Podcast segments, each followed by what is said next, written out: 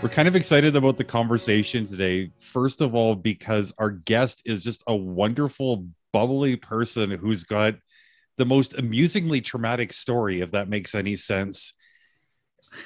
Also interesting because I just got last minute word that there's some contractors working directly above me, and the noise might cause me to have to mute my conversation and just sit here staring at the camera while Jason carries on the majority of the interview either way, we're going to get through this together. This is the joys of unpacking emotional stuff. We can't always anticipate and and count on the most ideal environment to work through our stuff.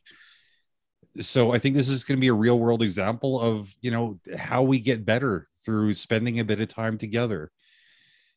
So Amber, I'm going to let you introduce yourself to the the audience because I think nobody's better at describing you than you. Welcome to the show. Thank you so much for having me. My name is Amber Schultz, and this is probably the hardest part is saying something about myself. Um, I am a mom of three. My husband is a veteran. Um, I am a musician, a singer, songwriter, writer. I work in movie production. Um, I am religious, but not as crazy religious as I used to be. So there's just a lot going on in this head of mine. So I'm excited to be here and kind of talk about everything. So we were chatting a little bit just before we started recording here, and I, I could see when you were just sort of sharing the the most superficial details of your story. Jason's wheels were really, really turning. yeah. so in, instead of doing that thing I always do, where I jump in and just take charge of the interview. I'm going to put him in the hot seat and let him ask a couple of these questions that I think have been pressing on him the last few minutes. Oh, he just burned my ass. Thanks. no pressure, right? well, one of the biggest questions is when did you become aware that the type of religion you were following didn't work for you as an adult? I would say I was um 20 24. It's probably about it was about a year after my oldest daughter was born. Um, I was still very much clinging to a lot of the traditional things after I moved out and got married, and I was kind of working through things. But once my husband came back from Afghanistan with PTSD and a lot of issues. Um, and I reached out to my church for prayer and support on what I needed to do. And they basically told me I needed to pray it away and get him in church. And I knew that was not right. I just deep down in my soul, I was like, he's gonna, he's gonna die if I literally just follow that. Um, that was the first time I took a big step and broke away outside of the time I moved out, which is another story. But this was like really one of the most pivotal things in my adult life that was like, okay, something is not right with how we're doing things. And um, there's more to the world and to believing um, than what I've been taught. And from that point, it's been a, like a very big roller coaster of deconstructing leaving my beliefs, going back to beliefs, you know, just kind of like this big mishmash thing and really kind of discovering who I am after being told who I am for my entire life. So uh, you mentioned deconstruction. Mm-hmm. Was there a reconstruction? Is that still in process? So, deconstruction is a term that recently has been coined by the by young people who are leaving fundamental faith. Basically, they're deconstructing their faith and finding out what they really believe. So I guess I would find myself now in the reconstruction phase of it. I'm pulling in pieces that I believe are very valuable and what it, the truth is for me. Um, it doesn't mean it necessarily works for everybody else, but I personally think that relationships with God are very personal. So um, I guess you could say I'm in that reconstruction phase at this point in my 30s. So a, a lot of this um, deconstruction, reconstruction process, it hits kind of close to home for me. Like what we were discussing before we started recording. I mean, Jason has never had religion, never had a, a like a, a, a faith component of that style in his life, whereas you and I both grow up grew up in a very um, fundamentalist Christian environment. So I mean, I Mm-hmm. understand a lot of what you're talking about. This need to reassess where you're at, where you've you're forced to consider everything you've ever held to be true. But what I think that people that have grown up without faith may not understand is that um, the reason this this uh, deconstruction reconstruction process carries so much weight for us is because every component to belief is directly tied into a childhood experience for us. Hmm can can you speak to to that a little bit maybe like where the the roots of your deconstruction actually lay? Absolutely. Um, for me, the roots of it is the um, subjugation of women is really prominent in fundamental in fundamental groups. And I was taught from childhood that basically my role was to marry and have babies and submit to my husband in every facet, which also in parentheses includes spousal rape is okay. And that's like a, that's not okay. Um, and even as a kid, I remember listening to messages going, I don't, that just doesn't sit right with me. But it becomes so ingrained because they hold it over your head that if you don't believe or act or do these things, then you're you're not right or you're you're not truly saved or you're going you're you're backslidden you're losing your testimony for other people and they put this massive weight on you that if you don't check all these boxes then you're you're a failure and you, god's going to beat you over the head with a hammer. And so in my deconstruction i had to literally start confronting all of these ideologies that have been plugged into my head. Like the way i dress down to the way i dress or if i wear makeup. Um, the first time I wore pants, I literally thought I was going to hell.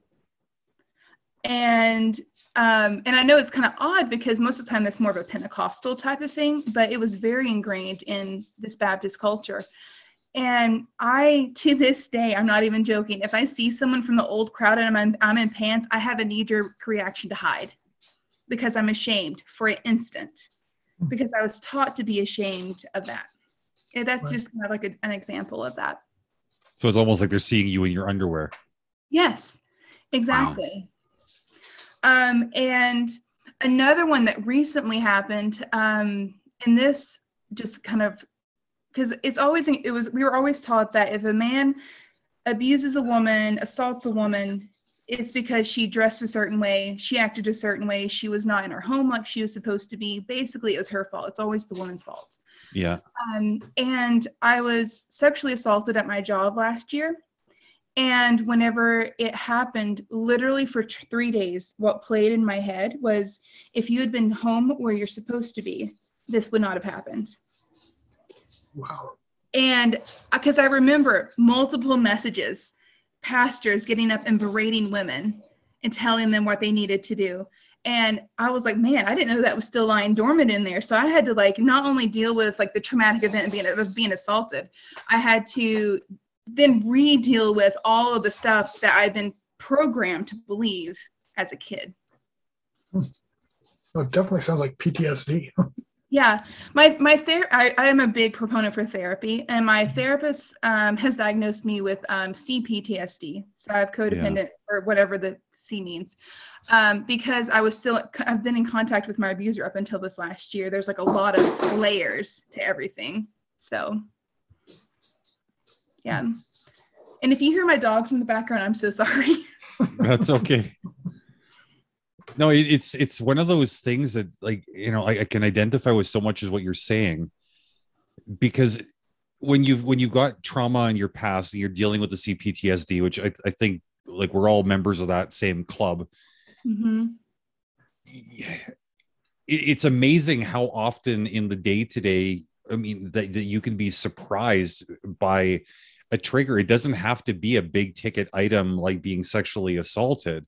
Yeah. It could literally be a case of like you spill a little bit of sugar on the counter when you're putting it in your your coffee and it's like you're almost ducking that punch that is never going to come um one of the like my dad i play i taught myself how to play the piano basically but my dad would never allow me to play it when i'm around when he was around unless i was playing music that he liked and i would get in trouble like he would yell and scream at me for playing the piano and so now as an adult i cannot practice with people around me at all Really? it gives me so much anxiety for someone to be around me whenever I'm trying to learn something new. Now, once I perfect it, it's fine. You know, I, I play for church. I, you know, I do all sorts of stuff with music. Um, but I can't do it unless I perfect it before I play it in front of anyone because So- of that exact reason. It's so, it's so crazy. It sounds like you're used to being bastardized as well. Yes, very much. My my home was very conditional, not just in church. Uh, love was conditional, not just at church, but it was also at home. And so basically, performance was what kept the goodness. Because with his narcissistic behavior, I understand this now as an adult. If as long as we were feeding that need and making him happy, making him look good, everything was fine. But if we screwed up at all, even just a little bit, mm-hmm. then that love was taken away. So everything it, I do, even now that I'm aware of what I do, I'm like, I'm very performance based. So I can't, you know, I can't do anything unless I feel like it's at perfection. And that's because of all of that growing up. Hmm. Just waiting to be criticized, for that. Mhm. Proverbial And, the criti- and criticism is awful. Like I, it devastates me. It Mhm. kicks the legs out from underneath me, and even if it's constructive, so I have to sit back and process through it and be okay. Okay, this, they didn't mean it. They don't hate me. They're not going to cast me out. They're just trying to help me. And then I have to go back to the conversation and be okay because I'm used to it being such an extreme. You're either perfect and performing or you're not and you're completely out. Mhm. Well, narcissists typically hide their criticism as, oh, it's constructive. I'm doing it for your good. Mm-hmm. Yep. That's and my dad would calls call me a Jezebel or a whole bunch of other names um, as I got into my adult, you know, my teenage years. Mhm. Um, whenever I would wear a skirt that was below, right below my knee, but it wasn't to the floor, and so he would even dictate like my my dress. Um, and I love I love writing, and um, creative writing is a huge outlet for me. But whenever I was about 13, he broke into my diary and read everything. And then I got in major trouble for it. Like I was, I was beat for it basically. And so since then, I've had a struggle with journaling. It's so weird. Even as an adult, I can't hardly journal Mhm. because of because of that. I, I get that though, because I mean, when you've got an environment like spiritually speaking, and I, I I say spiritually in the loosest possible Mhm. way, Yes. because I don't I don't think that type of Christianity is spiritual at all. I think it's just a nasty cult, like you know. yes. But when you're so used to that mindset where somebody's always watching, somebody's always listening, even in the privacy of your own thoughts, you are Mhm. guilty of saying and doing the wrong things. And then that gets reinforced by somebody violating the privacy of your personal journals. It's like, Mhm. I, I don't think that people that haven't grown up in that envi- environment could completely grasp how much that messes with your head Mhm. decades after the fact. I mean, I, I don't want to turn this into the AC show, No, but every element of your story so far, it's like, yeah, yeah, yeah. I'm sitting here with goo- goosebumps in, on the verge of tears because, like, this is, it's resonating. I get it. And it's just, yeah, I, I, I don't even know. Like, people ask, like, well, what's, how do you deal with this? And, you know, my answer is always, well, I just do. But I'm going to take that difficult question and throw it at you now. Like, how do you deal with this? Thank you for listening to In the Blood. Please remember to like, follow, and share. Like, how do you deal with this? Um, a lot of therapy, to be honest with you. I had to become very self-aware before I could deal with my issues. Um, so um the first probably about five years of therapy was survival mode. My therapist was trying to help me just d- deal because my husband PT, my husband's PTSD was horrible for the first five years. Um, and so I had that on top of having babies and postpartum depression and postpartum psychosis. There was a lot of things going on. Um, and from there, I started trying to be very, I wanted to know why. Why was I reacting that way? Why? Why am I letting these things bother me? Why am I driven to do things and react in, in certain directions? And so um, I started doing like a lot of personality quizzes. I did like the Myers Briggs stuff. I did, um, and I talked with my therapist, and I, I started. I'm a very visual person, so I look at my brain like it has like a million doors, and behind those doors are marbles, and they're all different colors. And one day, my therapist finally helped me unlock, like all of the marbles burst out at one time, and they just shattered everywhere. And i think the compartmentalizing is a tra- is a trauma response basically. Oh, and so and so from there i started to be able to deal with everything one at a time. She's like okay your marbles are everywhere. Let's pick a color. So whatever this color was we started working through that. Okay today it's okay this type of, of abuse. Okay why why how are you feeling about it? Let's work through that. Um and um, having kids really helped because um, with them with me having three girls i swear god has a sense of humor. Um, it made me realize i needed to be for them what i never had. Yeah. and that's going to make me emotional because i'm and so for me to be for them what i needed what they needed i had to fix me first i couldn't carry around this weight of anger and bitterness and resentment which is very valid very valid to feel that way towards your abuser and like a, a, a life of trauma. Um, but that wasn't going to benefit my children. And so and also wouldn't benefit my marriage because you know my husband was working on himself. We were trying to become better people for our kids. And and that is how i just started dealing with it. And it, it's a day at a time. Sometimes it's a minute at a time. Um, i have to i do a lot of grounding exercises because my anxiety is through the roof 99% of the time. Um, and it's like I learned to take things as they come in waves versus dwelling on what could happen because I was so used to waiting for the next shoe to fall, I couldn't enjoy anything. And so it became whatever thought comes into my brain at this moment or whatever whatever's triggered at this time, I need to deal with it now. And then try to tuck it tuck it away or or talk to my therapist about it if I can't do, get over it myself that kind of thing.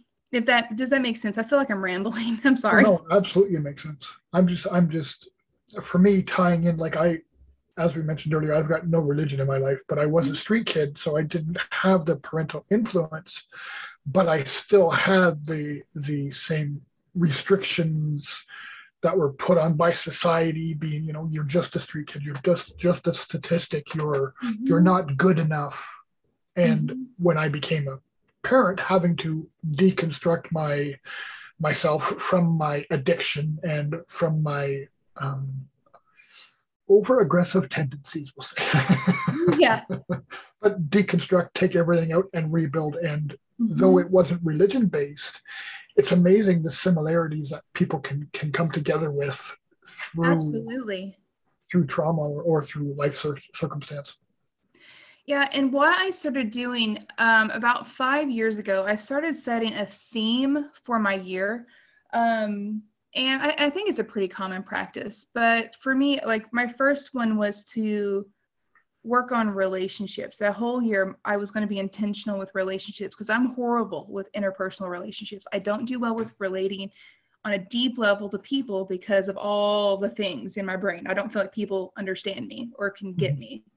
Um, and so that has helped a lot in my growth. Um, let's see, about in 2020, my year was actually, um, oh shoot, not reconstru- reconstruction. It was whenever you're remodeling a house, whenever you tear everything out, what is the word for that?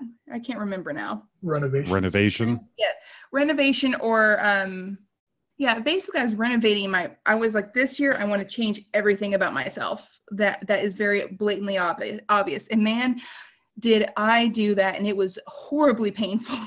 it was awful. That was one of. It was a hard year. 2020 was just hard for everybody.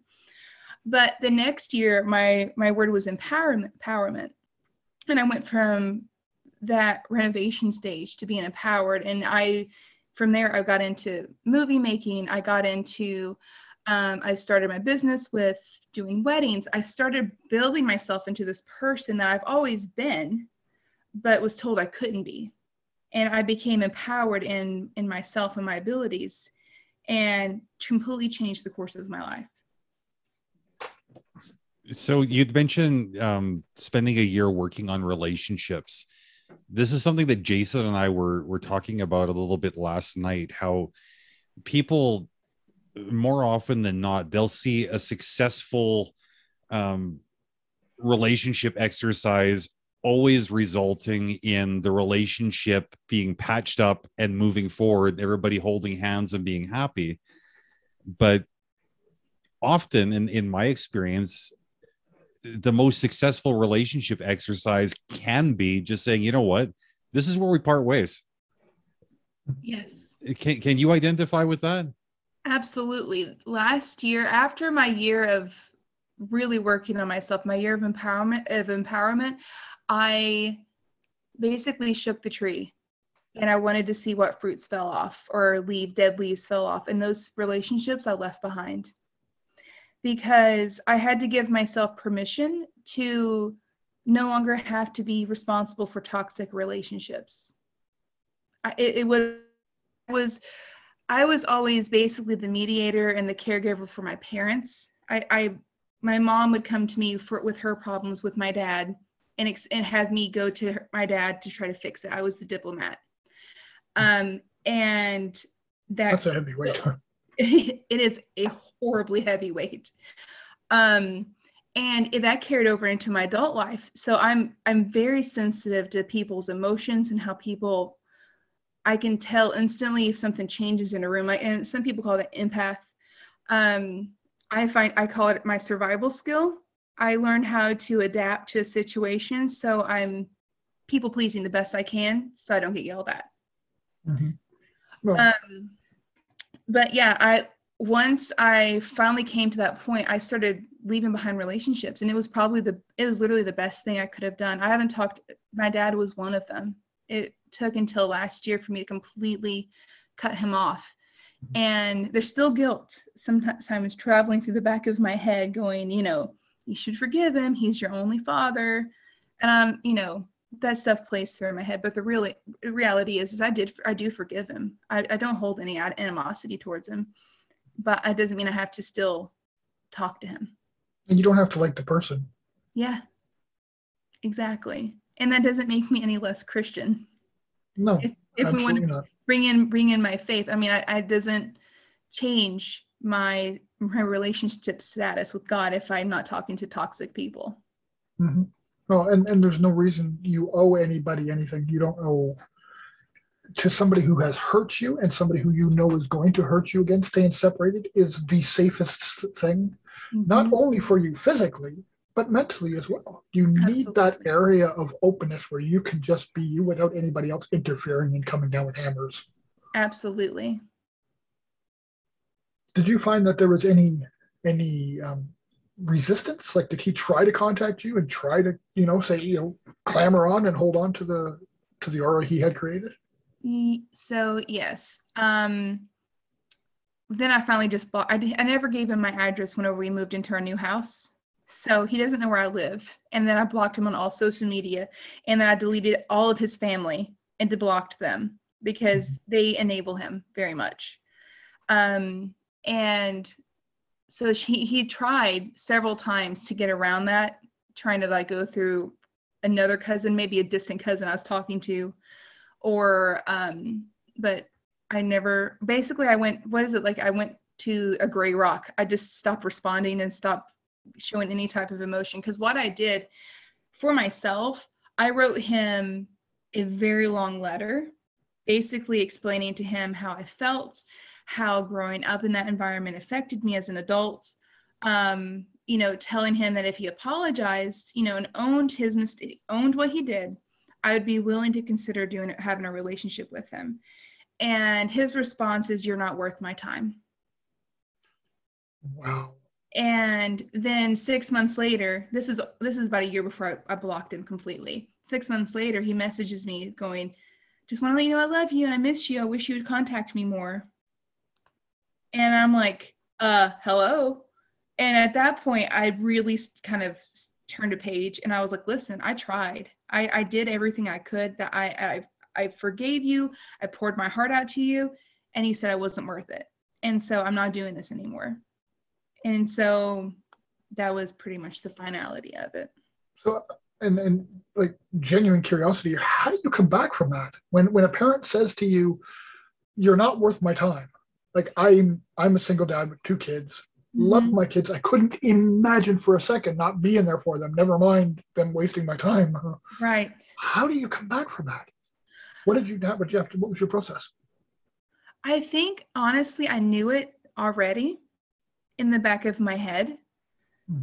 And he finally verbalized it. So I think as part of my therapy and dealing with my issues with my dad already, I think I'd already kind of started the healing knowing I was never going to be what he wanted me to be. I was never going to start fawning over his narcissistic ways because I started calling the shots like I saw it and mm-hmm. it, it, would piss him off. And um, I just knew, like, it was almost like I just knew in the back of my head that's how he felt, but then he finally verbalized it. And that that spiraled me down for probably about three months. I'm not gonna lie. That was a pretty, pretty heavy blow. Mm-hmm. Um, because it's one thing to feel like to feel that way, it's another thing for them to actually say it. it's something totally yeah. different. Well, you um, do know that you are worth it, right? And yeah. that the only person that you have to be enough for is you. Yes. Because from my opinion, you are pretty phenomenal. Oh, thank you very much. You're very kind. I've worked very hard to become confident in who I am as a person. Um, very, very hard. There's been a lot of bad to make this make a good. Mm-hmm. But um, but yeah, I've I realized I had to find worth in myself. Right. And I couldn't I couldn't base my worth my self-worth on other people because other people flake i mean it's not it's just human nature people are fickle um, and i had to be okay with myself and after my dad said that to me after it took about three months and then i started reconstructing throwing these words around and putting these building blocks back piece by piece just one after another becoming okay I may not be what he thinks I should be, but this is who I am. I'm strong. I'm, you know, this is what I tell my children you're strong, you're smart, you're kind, you're beautiful, and you're loved. And they get so annoyed that I tell them that. But I'm like, they don't understand why I do necessarily. And I hope it sticks with them as they grow up because I'm, te- I'm speaking to them what I wanted for myself. And now, and then I turned and started telling myself the same thing. Um, and it's, really just grown. It's like grown my confidence, it's grown um, my relationships. I have lost some relationships because of it, because p- people who I had around me that enjoyed the fact that I was kind of a doormat did not like that I started standing up for myself um, and started gaslighting me, which now I'm like, listen, you're not my parents and they were the masters, okay? so you, you have nothing on them. Um, and so, um, yeah, I, I'm rambling again. I'm so sorry. No, no, you're doing perfectly fine. I just feel a bit bad because I noticed I cut off AC earlier. no, you're. It's okay. I, I, have a tendency to ramble myself, so it's probably a good thing to cut me off once in a while. Are you enjoying In the Blood? Support the show by clicking the subscribe button and follow us on social media. the the one term that you've brought up a couple of times i know you've explained it a little bit is is deconstruction i i really, it's one of the things that struck me right off the get-go in chatting with you a, a couple weeks ago when we first started talking i love that term and a, a lot of the reason is that when i was like coming into a crisis of faith years ago i mean i ended up for me the result wasn't reinventing my Christianity. It was just, mm-hmm. you know, moving away from faith entirely. Right. I didn't deconstruct anything. I threw a freaking hand grenade into my life and there were no pieces to build from. It was just like a, a bunch of smoking rubble. I had to literally reinvent the wheel. Mm-hmm. I think it's really admirable that you were more careful and methodical about it and that you sort of did have something to work with at the other end? Well, what I did is I took what I was taught about God and Jesus, which is this horribly judgmental person that, you know, we pick, you know, we stand with picket at picket fences with signs saying God hates gays and you're a murderer if you have abortions. Um, and you're awful if you do this and you do this. But at the same time, covering up the fact that they're having an affair with like almost every woman in the church or you know they're molesting kids or whatever they're doing they hide that but they speak out about all this stuff. And the hypocrisy drove me insane. I couldn't i couldn't do it. And that's what I, whenever i started deconstructing i was like i may not even be christian anymore after this because i can't be a part of something that is like that. And um what really stayed with me is that the true character of Jesus is not hate and is not uh, bigotry and it is not all of these things that Christianity and evangelicalism try to cling to that he is. He's he scripturally, if you if you go by the Bible, he he hung out with the prostitutes and the sinners and all of these bad people, and he rebuked and he put down all the religious people because of their because they were Pharisees and they were hypocrites. And that is what kind of turned the dial for me. It's like, okay, if I start looking at life the way I'm supposed to, the way Jesus is, then it's no longer I'm holy because I have this faith and you are bad because you don't.